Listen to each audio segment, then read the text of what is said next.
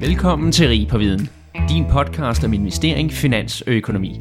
Mit navn er Benjamin Sumofen.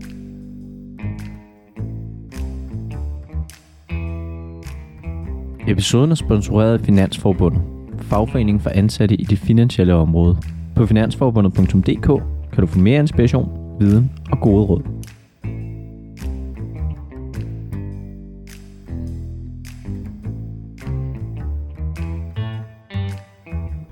Denne episode af Rig på Viden er med en velkendt gæst, som faktisk allerede takkede jer i sin tid til at deltage i episode 4. Og selvfølgelig i dag så har vi fornøjelsen af at have fået professor Michael Møller ind fra CBS. Så Michael, velkommen til. Jo, tak. Og øh, sidste gang, jamen der var det jo min medvært, Henrik Fod Rasmussen, der havde fornøjelsen af at interviewe dig. Og her der, der talte de om det velkendte fænomen hånden på kogepladen, og hvordan virksomhedsledere kan agere, når de bliver udsat for incitamentsordninger. Men i dag drejer vi emnet en smule, for i dag der skal vi tale om risikospredning blandt små aktieinvestorer. Men inden vi sådan graver ned i emnet, Michael, vil du så ikke lige kort introducere dig selv over for lytterne? Det kan jeg godt. Altså, jeg er professor i finansiering, og det har jeg været i en menneskealder her på instituttet.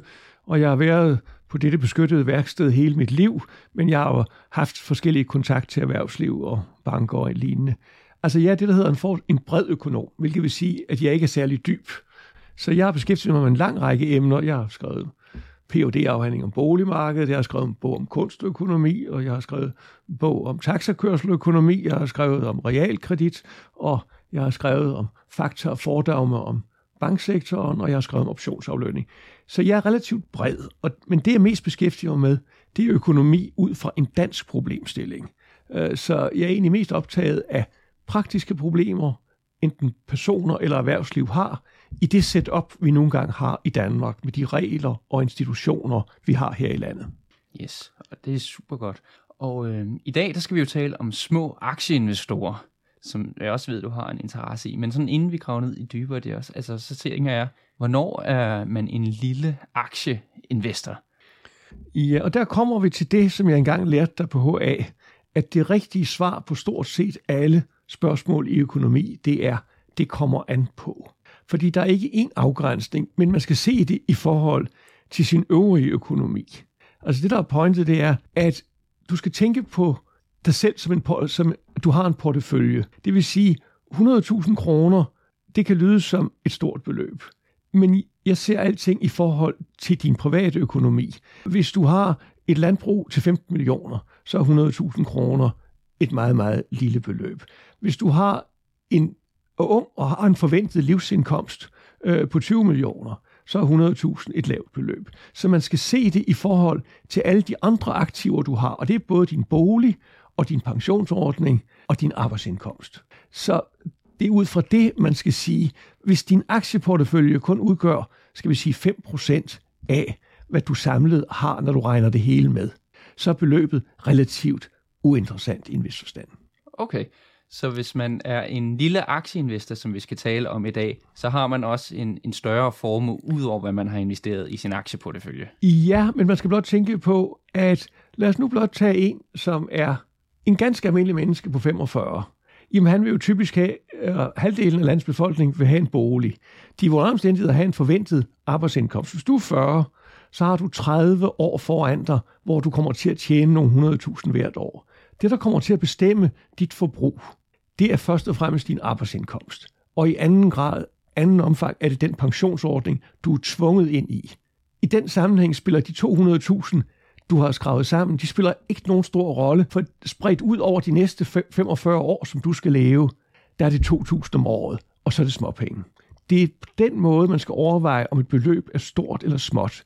Det er i forhold til en samlede formue. Og der skal man aldrig glemme, dit vigtigste aktiv, formodentlig, det er din arbejdskraft. Jeg plejer at spørge til folk, har du sikret dig en god forsikring mod at blive invalid? Fordi øh, det er jo underligt, at det største aktiv, du har, det er din arbejdskraft. Men du ser folk, der tegner afbudsforsikringer på rejser, og brilleforsikringer og lignende pjat, hvor de forsikrer et aktiv, som er 8.000 værd. Men de har ikke tænkt nødvendigvis over det største aktiv, de overhovedet besidder, nemlig deres egen arbejdskraft. Og øh, som du siger, Michael, du har jo været her i, i rigtig mange år på CBS, og corporate finance har jo været et, et fag også, der, blev undervist på HR Almen, også i en, en menneskealder efterhånden, og der lærte man jo allerede noget så tidligt som øh, tangentporteføljen, og det ved at, at sprede sine investeringer godt ud, og der kan man ligesom få det optimale afkast-risiko-forhold. Og, og det er sådan en, en rimelig... På studiet husker jeg det sådan, der var, der var ligesom en løsning til at finde den her tangentportefølje. Men mener du, at den findes i praksis?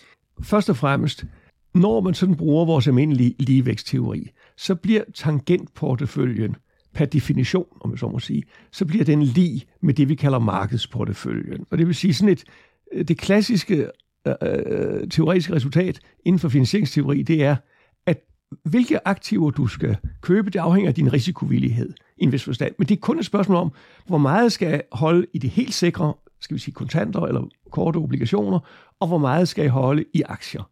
Men når du har valgt, hvilken risiko du vil have, så skal du ikke vælge mere eller mindre risikable aktier, så skal du blot købe en milliontundel af alle de aktier, der cirkulerer i verden. Øh, så alle mennesker skal ifølge teorien holde den samme relative sammensætning af aktier. Og det er den teori, øh, hvis jeg sådan skal, skal starte med at anbefale folk noget, så vil jeg sige, det er en ganske god teori at sige, at udgangspunktet det er, at du skal prøve at holde noget, som gør, at du vil klare dig som gennemsnittet af alle investorer, øh, som holder aktier, nemlig at købe en lille bitte andel i det hele, og det kan man typisk lettest gøre gennem en investeringsforening. Så hvis aktiemarkedet falder med 15% så falder din formue i aktier også 15% Hvis den stiger med 15% så stiger du også med 15% Og det er sådan en ren matematik, at sådan forholder det sig. Så kan du, hvis du har dine egne forventninger til aktiemarkedet, så kan du gå i gang med at lave en tangensportefølje. Men så forudsætter du, at du selv har nogle klare idéer om, hvilke aktier, der vil gå op og gå ned, og hvor, stor, hvor meget du er sikker på, at du har ret. Og det fraråder jeg de fleste almindelige mennesker. De skal ikke begynde at have idéer om, hvilke aktier, der vil stige, og om aktiemarkedet skal gå op, og om bankaktier er bedre end industriaktier. De skal blot sige, at jeg er lille og dum. Jeg gør som gennemsnittet. Så man skal selv ikke komme ind på det spørgsmål, der hedder, det kommer an på. både ja, det gør det. Det vil jeg sige, jo, det kommer an på, for det her, det var udgangspunktet. Men det kommer ikke an på dine forventninger. Altså jeg vil må tage en bemærkning, som jeg indimellem hører rådgiver sige, og hvis du hører din rådgiver sige det, så ved du, at du har en dårlig rådgiver. Det er for eksempel, hvis du spørger folk, eller øh, øh, en person spørger sin rådgiver, skal jeg optage variabelt forrentet lån eller fast forrentet realkreditlån. Og så siger nogle rådgiver, det kommer an på dine forventninger til renten. Og jeg plejer at sige, at den ærlige rådgiver siger, intet er mere uinteressant end din komplet ukvalificerede mening om renten, for det ved du sgu ikke en kæft om, Marker. Så det har intet med det at gøre. Så det, der derimod kan spille en rolle, og hvor jeg vil sige, det kommer ind på, det er noget med skat, og det er noget med transaktionsomkostninger, og det er noget med, hvor meget tid du har og hvor meget viden du har. Fordi at man skal være klar over, at du kan være rådgiver på to måder. Den ene måde, det er, at jeg råd, hvis jeg må så må sige, kan styre dine penge, så rådgiver jeg dig ud fra, hvad der er bedst for dig. Hvis jeg skal rådgive dig, sådan at du også selv kan træffe beslutninger, så skal jeg hele tiden tænke på, hvad viden har du egentlig? Er du i stand til at følge disse råd? Altså, der er ikke noget rigtigt råd. Det kommer helt an på, øh, hvordan den, der bliver rådgivet, er. Og lad mig give dig et, et, et, et, et klassisk eksempel. I gamle dage, der havde man ikke det her med, at du fik piller i ugepakker, sådan at man kunne se mandag, tirsdag og onsdag. Der var der noget medicin, som det var bedst, hvis du tog det hver anden dag. Det var næsten lige så godt, men ikke helt så godt, hvis du tog det hver dag. Men det var meget, meget trist, hvis du glemte at tage det for nogle dage. Hvis du så skulle rådgive et sundt og fornuftigt menneske, så sagde du, tag pillen hver anden dag. Skulle du rådgive en, som var lidt svag og dårlig hukommelse, så sagde du, du skal tage en pille om dagen. For de ville lige præcis kunne finde ud af at tage en pille om dagen. Hvis du først begyndte på hver anden dag, så kunne de aldrig huske, om de havde taget dag, pillen i går. Så altså, rådgivning afhænger af, hvor meget forståelse og viden og tid den person har, som man rådgiver. Så der er en forskel på, hvilken portefølje jeg vil vælge til folk, og den jeg vil anbefale dem selv at investere i. Så lad os holde lidt med teorien her, for lad os nu sige, øh, hvis vi holder lidt i den her tangentportefølje. Du siger, at det handler om at vælge et mix mellem obligationer og så fuld øh, aktier, hvor man kunne ligge imellem. Men man kan jo faktisk også gå videre ud af kurven og have mere end 100% aktier. Og hvis nu man er et, en kompetent investor, lad os sige det, så, så øh, kunne man jo egentlig benytte gearing ifølge teorien, men man ser det til gengæld meget sjældent hos private. Både ja og nej. Altså igen, lad os lige prøve at tænke os om, hvad vi helt nøjagtigt mener med gearing, fordi folk bruger ordene forskelligt. Hvis du bruger ordet gearing i betydningen, at du optager lån med sikkerhed i aktier og køber. Altså du har 100 kroner, så køber du aktier for 200 kroner. Du låner de 100 kroner. Det er der ikke så mange mennesker, der gør. Men hvis du ser det i en porteføljebetragtning, så vil jeg jo sige, at enhver person, der har et lån på en million i sit hus, og som samtidig har for 500.000 kroner aktier, jamen, så giver det jo mening at sige, at de aktier er finansieret ved lån. For alternativt kunne han have betalt halvdelen af sin gæld tilbage. Så de er jo lånefinansieret. Du kan ikke rigtig se på, hvor pengene kommer fra. Så på den måde er der utrolig mange mennesker, der giver. Det er den ene ting. Så er der også nogle mennesker, der giver ved at investere gennem investeringsselskaber, hvor gearingen sker i selskabet. Altså, hvis du har, jeg investerer i et investeringsselskab, og de køber aktier, men låner halvdelen af pengene, jamen så er det, sker gearingen jo i selskabet. Så på den måde, du kan også finde nogle finansielle instrumenter, som er gearet. Altså det er ikke dig, der optager lånet, men du, får, du kan lave et værdipapir, sådan at når Novo stiger 1%, så stiger det her værdipapir 2%, og Novo falder 1%, så falder det her 2%. Det er jo alt sammen udtryk for gearing, men gearingen kan ligge forskellige steder. Det kan ligge hos dig selv med sikkerhed i aktierne, det kan ligge i gearing i, at du har lån i dit hus, og det kan ligge i, at det selskab, du har investeret i, har gearet. For den sags skyld, øh, når du nu investerer i en virksomhed, øh, hvis du har lyst til det, som har 95% gæld, og derfor ekstremt risikabelt, så ligger der jo også en gearing i det. Så, så det er derfor sådan, det er så mange, mange andre ord, du skal bruge med stor forsigtighed, fordi forskellige mennesker tænker forskelligt på, hvad de mener med gearing. Jeg mener i det store og det hele, at det er fornuftigt, at folk går være tilbageholdende. Og lad os bare lige holde fast på det her med. Det er klart, som du siger, at teorien siger, at der ikke noget heldigt ved ikke at låne penge. Det kan være en god idé, siger teorien, at du låner penge og køber aktier, fordi du godt kan tåle risiko. Og det klassiske argument, det er, du er ung, du har en forventet fremtidig livsindkomst, takket være dit arbejde, på 20-30 millioner. Du kan jo godt tåle at investere en million. Du har den bare ikke, fordi hele din formue står i din arbejdskraft. Så skal vi råde den person til at give. Jeg gør det ikke. Jeg fraråder det skarpt. Og det skyldes blandt andet noget med transaktionsomkostninger og skat. Fordi i forvejen, hvis du skal ud og investere, og hvis du vil have denne øh, markedsportefølje, det vil sige en lille beholdning af alle, af alle aktier, der er på markedet, eller i hvert fald de 2.000 største selskaber, og du investerer gennem investeringsforeningen, så forsvinder der lidt i form af omkostninger i investeringsforeningen. Der er nogle omkostninger, og det er jo dig, der betaler dem. For det andet, hvis du skal låne penge, så kommer du til at betale en rentemarginal. Altså hvis markedsrenten er 1%, så kommer du til at betale 2%. Så en del af den risikopræmie, man har som investor, den forsvinder i omkostninger. Og derfor kan det godt være, at den der dejlige risikopræmie, som ser så tiltalende ud, før du har taget hensyn til omkostninger, og før du har taget hensyn til skat, den ser meget mindre attraktiv ud, når du tager hensyn til omkostninger og skat. Og så kommer det sidste, nemlig at hvis du skal have en gearet portefølje, så skal du hele tiden sidde og følge med. For hvis du har lånt penge til at investere, og kommer en, du er på ferie, aktiemarkedet falder 50 procent, og banken siger enten kommer du i løbet af 24 timer med noget ny sikkerhed, eller også sælger vi alle eller halvdelen af dine aktier. Det er jo meget, meget trist at være udsat for, at sådan et kortvarigt fald gør, at alle ens aktier bliver solgt. Og så står man med et skattemæssigt tab, som man ikke rigtig kan bruge til noget, for nu er man ruineret. Eller i hvert fald uden penge, indtil man har skravet nogle penge sammen.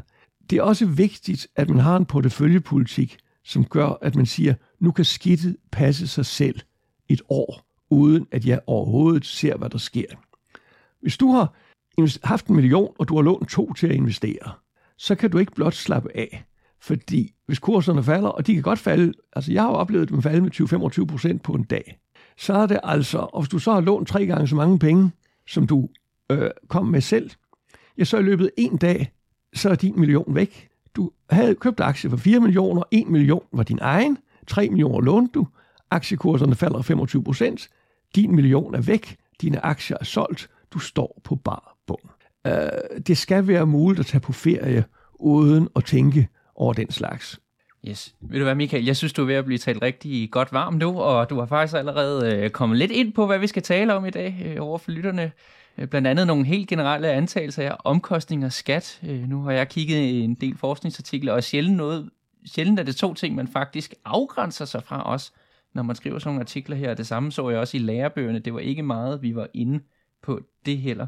Men øh, som sædvanligt, så tager vi altid fat i en øh, artikel her i Rig på Viden, og det er heller ikke en undtagelse denne gang. Du har skrevet en i samarbejde med Bjarne Astrup Jensen, også den tidligere underviser, jeg havde i obligationer og rentestruktur teori. Men øh, artiklen her, den hedder Optimal risikospredning for små aktieinvestorer i en kompliceret verden. Vil du ikke lige kort introducere artiklen herover for lytterne? Og... Jo, lad mig det. Altså, først og fremmest, så vil jeg sige, at det er et eksempel på, hvordan to pæne, fornuftige økonomer, det er ikke spillet mig der, men to vidt forskellige økonomer, som har den samme teori, vil nå til vidt forskellige resultater, blot på grund af en lille bitte forskel i opfattelse.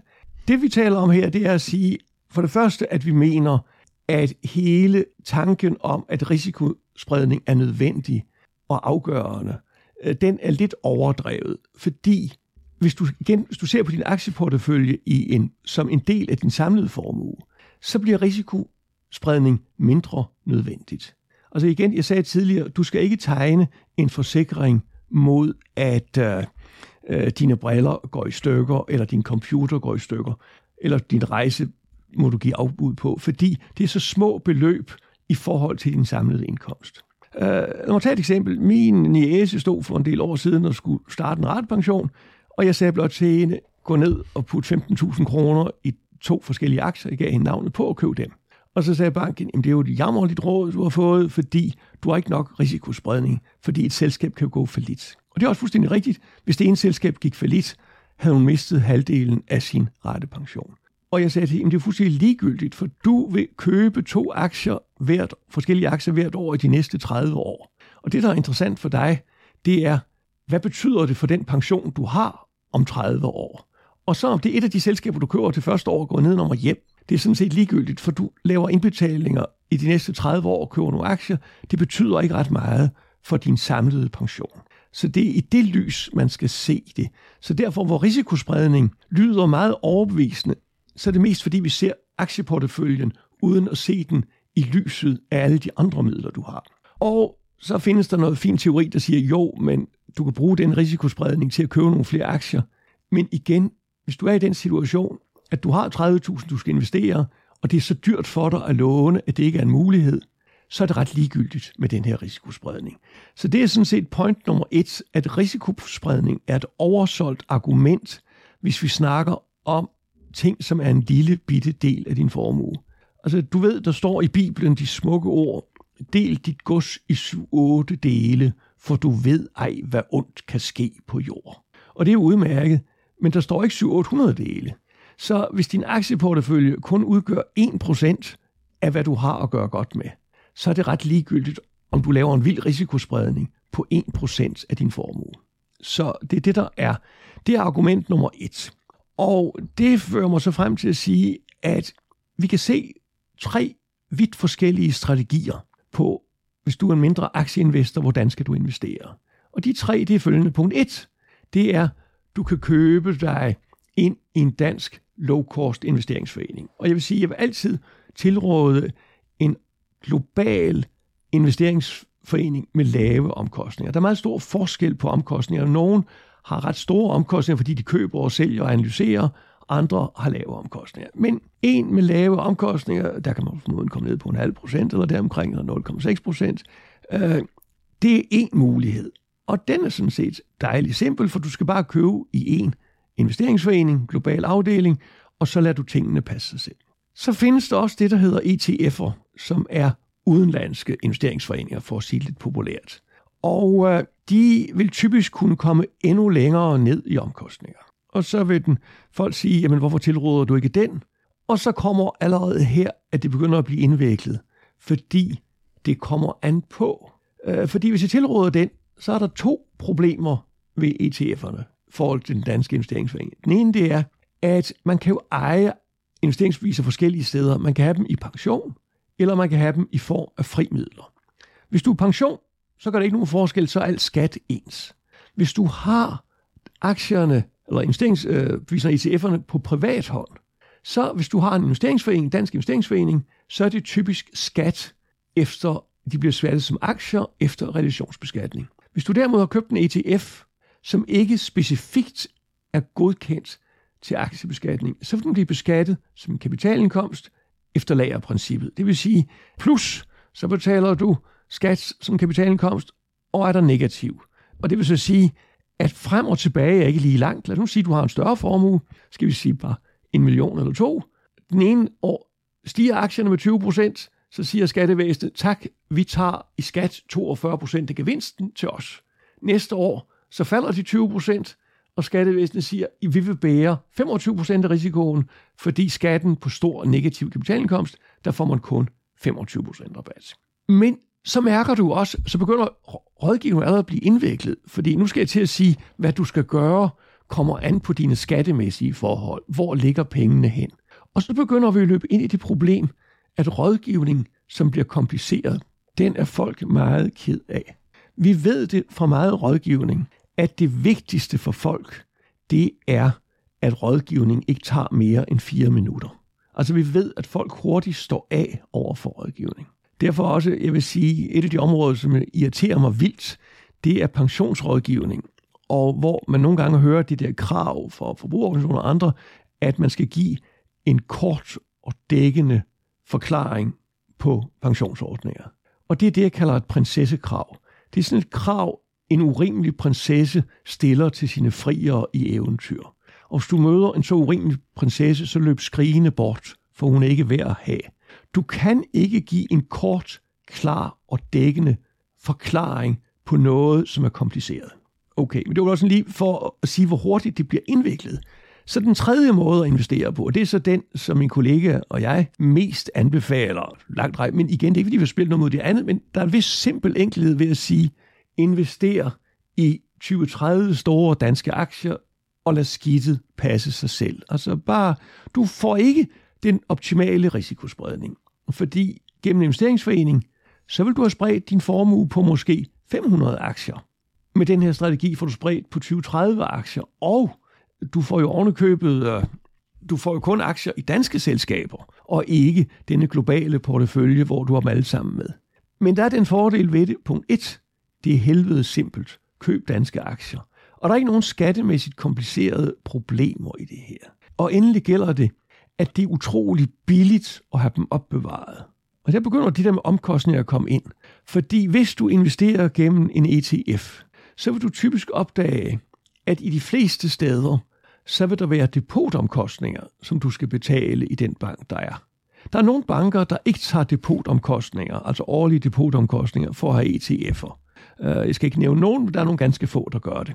Men pointet er, så er rådgivningen jo blevet yderligere kompliceret, for så skal jeg fortælle dig, hvilken af de 50 banker i Danmark, du skal gå ind i og undersøge, om, der, om de tager depotomkostninger. Og så er det blevet lidt indviklet. Det tager tid at finde ud af i din bank. Så skal du finde ud af, om du har investeringsbeviser eller ETF'er. Og hvis du har ETF'er, skal du finde ud af, om de er godkendt til aktiebeskatning eller ej. Og lige pludselig er det, som skulle være et simpelt spørgsmål, der er jeg nødt til at rådgive dig om en lang række forhold, om omkostninger, om depotomkostninger, om skatter, relationsbeskatning, lagerbeskatning, og lige pludselig er det blevet så indviklet, at du siger, glem det, marker, jeg går ned og køber øh, en investeringsforeningsbevis. Og så med lidt held kommer du hjem med en investeringsforening med omkostninger på 1,5 procent. Så det der med at rådgive, det er et utroligt kompliceret spørgsmål. Og øh, nu vil jeg fortælle lidt om min gamle bedstefar, hvis jeg må. Øh, min gamle bedstefar, han kom en gang hjem, så han havde op og skulle skrive testamente for en dame, enke, som ville efterlade en ret stor formue til sin afdøde mands familie, som var ret velstående. Og min bedstefar, som vidste, at øh, vedkommende havde øh, en søster, der sad i små kår og var død og havde efterladt sig tre børn, eller hvad det nu var, og sagde, vil de ikke efterlade noget til deres søsters børn? Og så sagde jeg, denne gamle, undertrykte enke, ja, men når jeg nu dør og kommer i himlen og møder min mand, så ved jeg, at han bliver vred. Og så undertrykt var hun, at selv efter hans død, var hun bange for, at han ville sige. Og så sagde min bedstefar, det skal du ikke tænke på, det skal jeg nok ordne med ham, når vi mødes deroppe i himlen. Så, og så skrev hun testamentet, som også efterlod nogle penge til øh, den stakkels enkes øh, søsters børn. Og det var mit point, og så sagde min bedstefar, da han fortalte historien til mig, nu føler jeg, at jeg har fortjent at komme i himlen, men jeg regner nu ikke med at møde ham. Han var ikke noget tiltalende menneske. Men pointet er, i en vis forstand var det dårlig rådgivning, fordi min bedstefar troede jo ikke, at han ville møde enkens mand i himlen. Men hvordan skulle han rådgive en enke, som var så bange for sin afdøde mand, at hun ikke turde tænke på sin familie? Altså, nogle gange må du rådgive folk ud fra, hvad du mener er det bedste for dem, og ikke du kan ikke give dem et frit valg, for de kan ikke tænke. Og det er lidt det samme med det her. Hvis jeg skal begynde at forklare en, som kun vil bruge fem minutter på at investere sine penge, om alle de her problemstillinger, så går det galt. Så derfor, de råd, som vi giver, de kan virke både primitive og dumme og alt muligt andet. Men du skal bare overveje, at der er forskel på, hvilken politik man vil føre med sine egne penge, og hvilken politik jeg vil rådgive folk med begrænset interesse og viden for emnet. Det, det er to forskellige ting, og det er sådan lidt det. Og derfor vores point i den her artikel er, jamen vi kan sådan set glimrende både forstå den person, som putter det hele i 30 forskellige aktier, danske aktier, og lader det passe sig selv. Øh, det synes det vil vi anbefale en del mennesker, men det er jo ikke fordi, vi siger, at den person, som putter det hele i investeringsforening, nødvendigvis er idiot. Det er ikke fordi, de giver sig helt afgørende resultater. Øh, vi prøver blot at påpege, at alle disse forhold med skat og omkostninger – og låneomkostninger og rentemarginaler, de gør problemstillingen meget mere kompliceret, end den vil fremstå i den simple lærebogsmodel. Ja, fordi den simple lærebogsmodel, den siger jo, at vi skal bortdiversificere alt ja. usystematisk risiko, og der er også flere, der siger, at det er den eneste free lunch, man kan få inden for finansiering. Og det, er jo, det går det jo så lidt øh, imod, hvis man vælger at afgrænse til 10 til 20 Men, aktier her.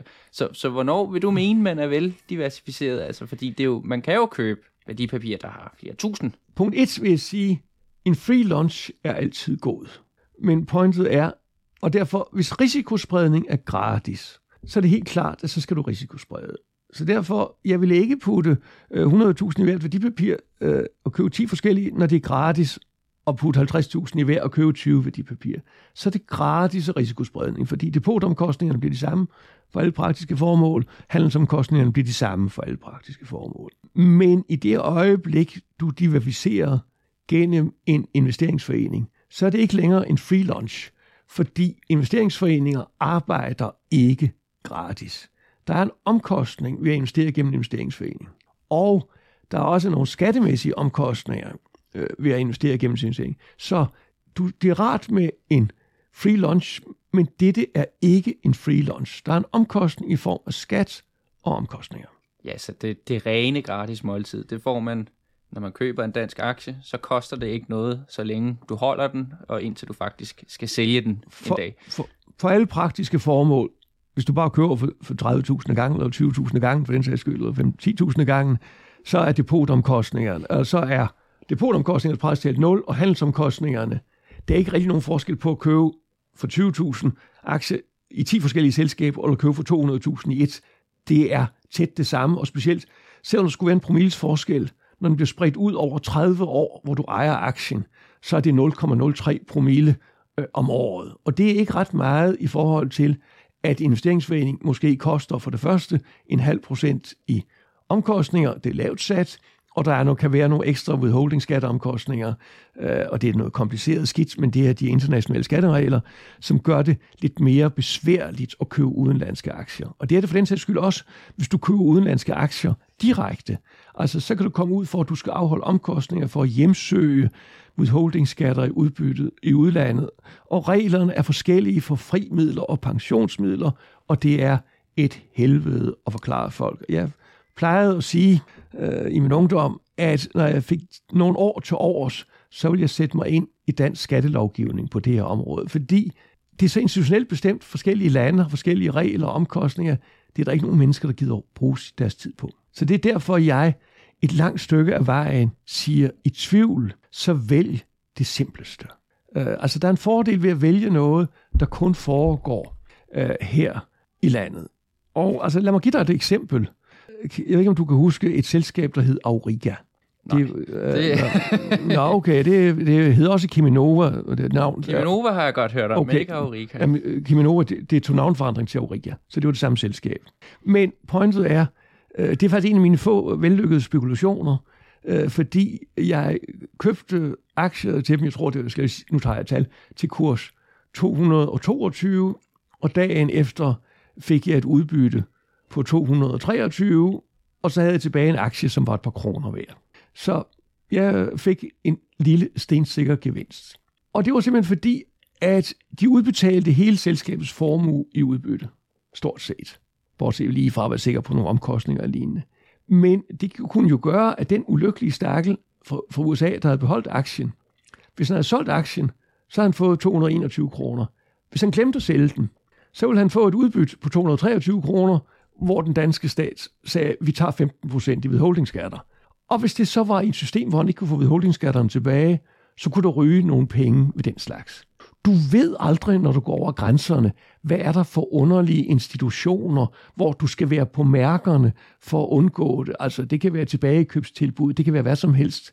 Du ved ikke, hvad det er, du ikke ved, når du går over grænserne. Så øh, jeg synes, der er en lidt fordel ved at blive på den hjemmebane, man kender.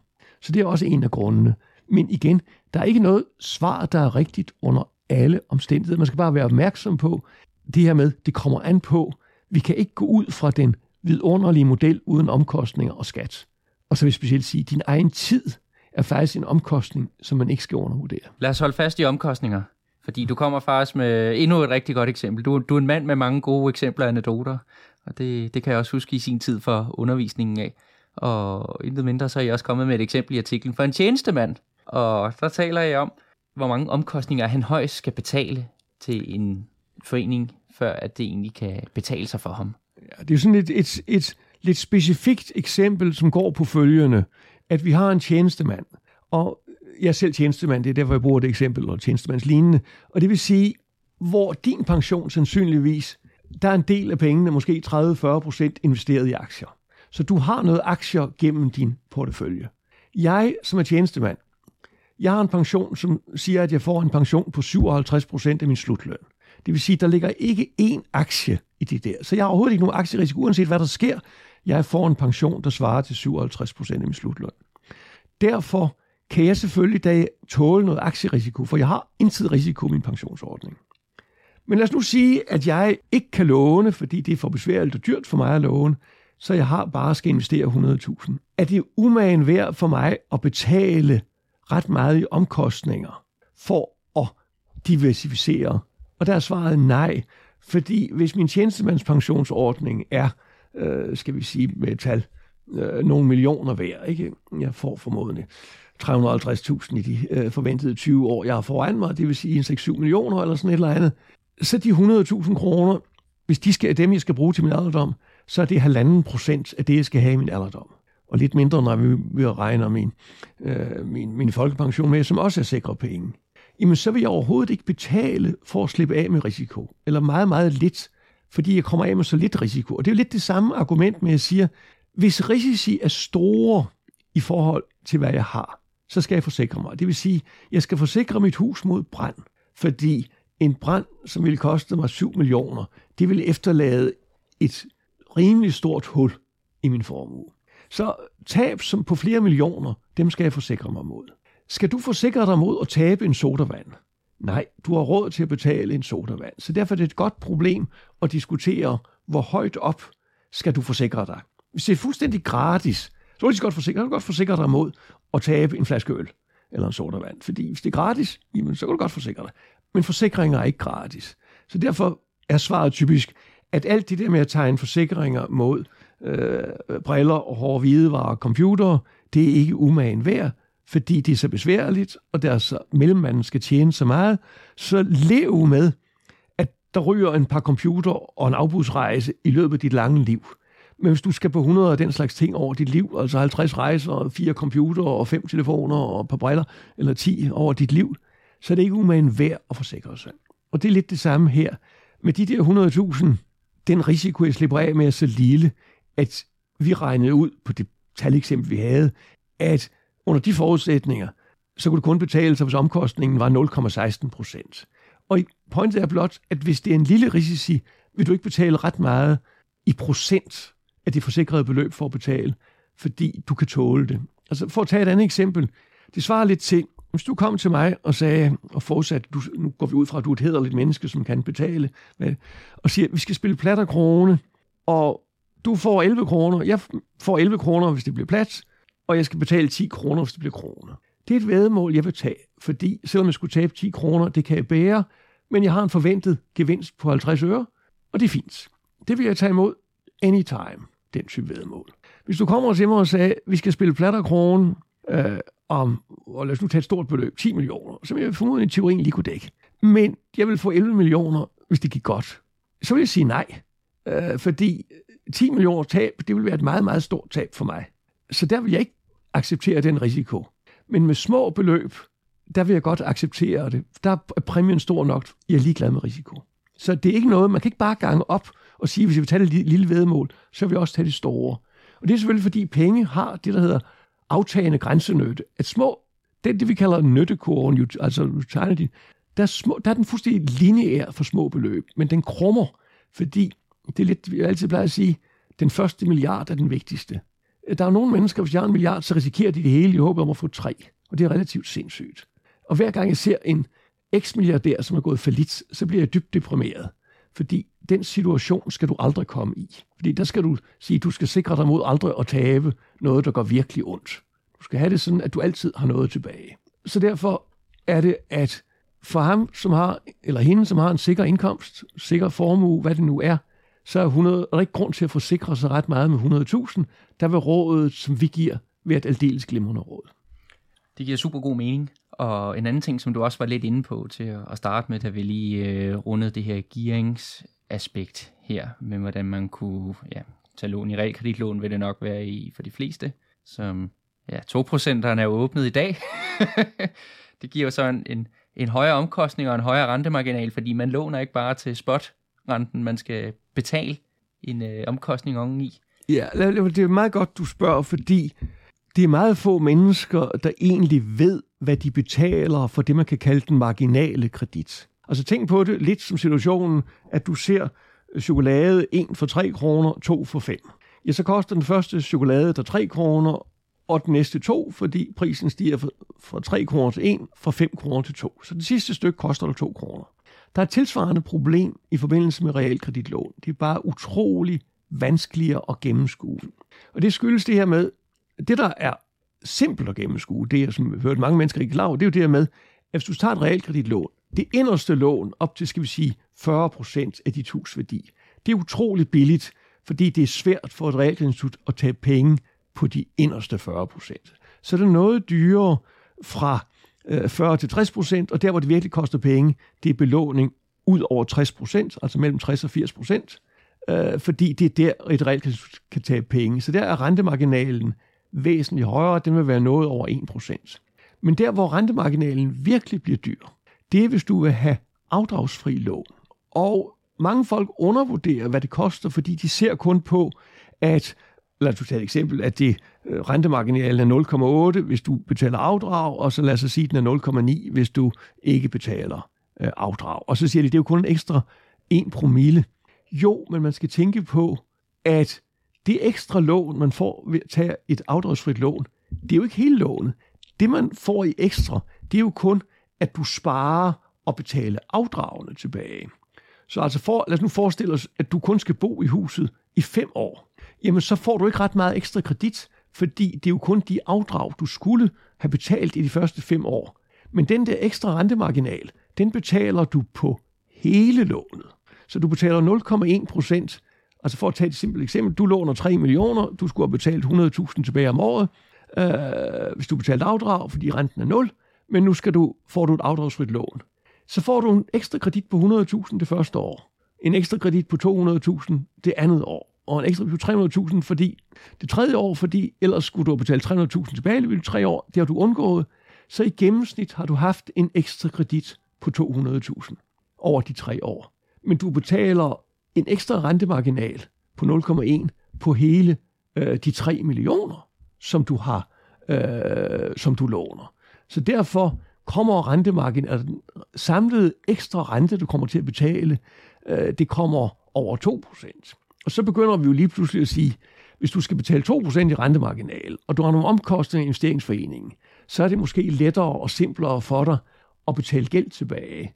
Fordi det kan godt være, at du mister en risikopræmie, men du sparer stensikkert nogle omkostninger i realkreditinstituttet, og stensikkert nogle omkostninger i investeringsforeningen, og så endelig holder du din økonomi simpel. Og jeg elsker en simpel økonomi, fordi selve det, at du kan overskue din økonomi, det har en værdi i sig selv. Der er mange mennesker, så hvis økonomi er blevet så indviklet, Øh, det var specielt tidligere, hvor man jo også havde, at folk købte kommanditanparter og havde lån og alt muligt andet, og de havde udskudt skat, og de anede egentlig ikke, hvor mange eller hvor få penge de havde. Og når man først kommer derud, hvor man ikke ved, hvad man har, så stiger risikoen for, at man lige pludselig befinder sig i et moras.